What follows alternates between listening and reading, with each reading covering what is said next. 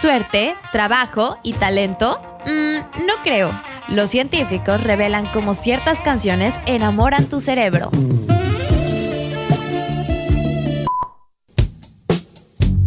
¿Quieres componer una canción exitosa, pegadiza y que suene en todas las estaciones de radio? La revista Muy Interesante comparte la fórmula científica.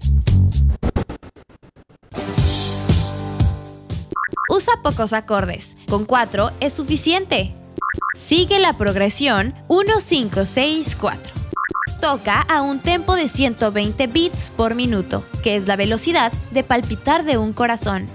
Añade segundas voces y muchos coros. Agrega alguna nota disonante o rara. Y que tu compás sea de 4x4. 1, 2, 3, 4. 1, 2, 3, 4.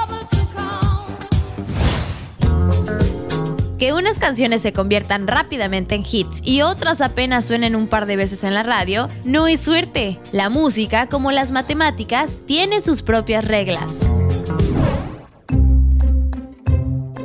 Tigil DeBee, experto en inteligencia artificial de la Universidad de Bristol, desarrolló un programa informático que predice si una canción será un éxito o pasará a la historia sin pena ni gloria. Chica de verdad, pollo frito, la chica de verdad, pollo frito, la chica de verdad.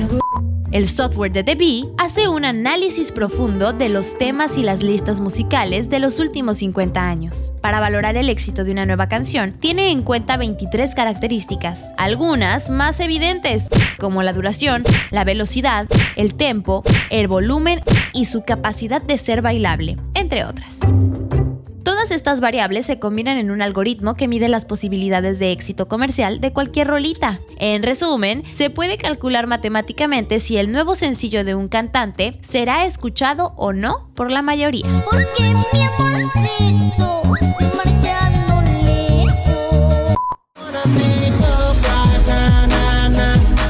Los análisis muestran que los gustos musicales evolucionan, mientras que en los 80 y los 90 triunfaban las baladas, desde el año 2000 existe una preferencia marcada por las canciones rápidas. Además, se ha comprobado que los ritmos simples gustan más que los complejos.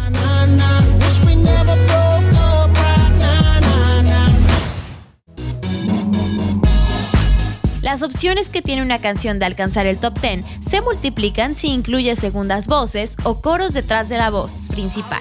En cuanto a los instrumentos, tienen más probabilidades de éxito los temas con pocos de estos, uno o dos, o también con muchos a partir de cinco.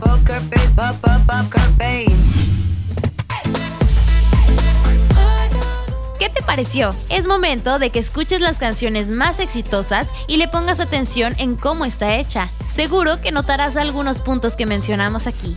Por lo pronto, sigue disfrutando de Castillos de Arena por Radiante FM.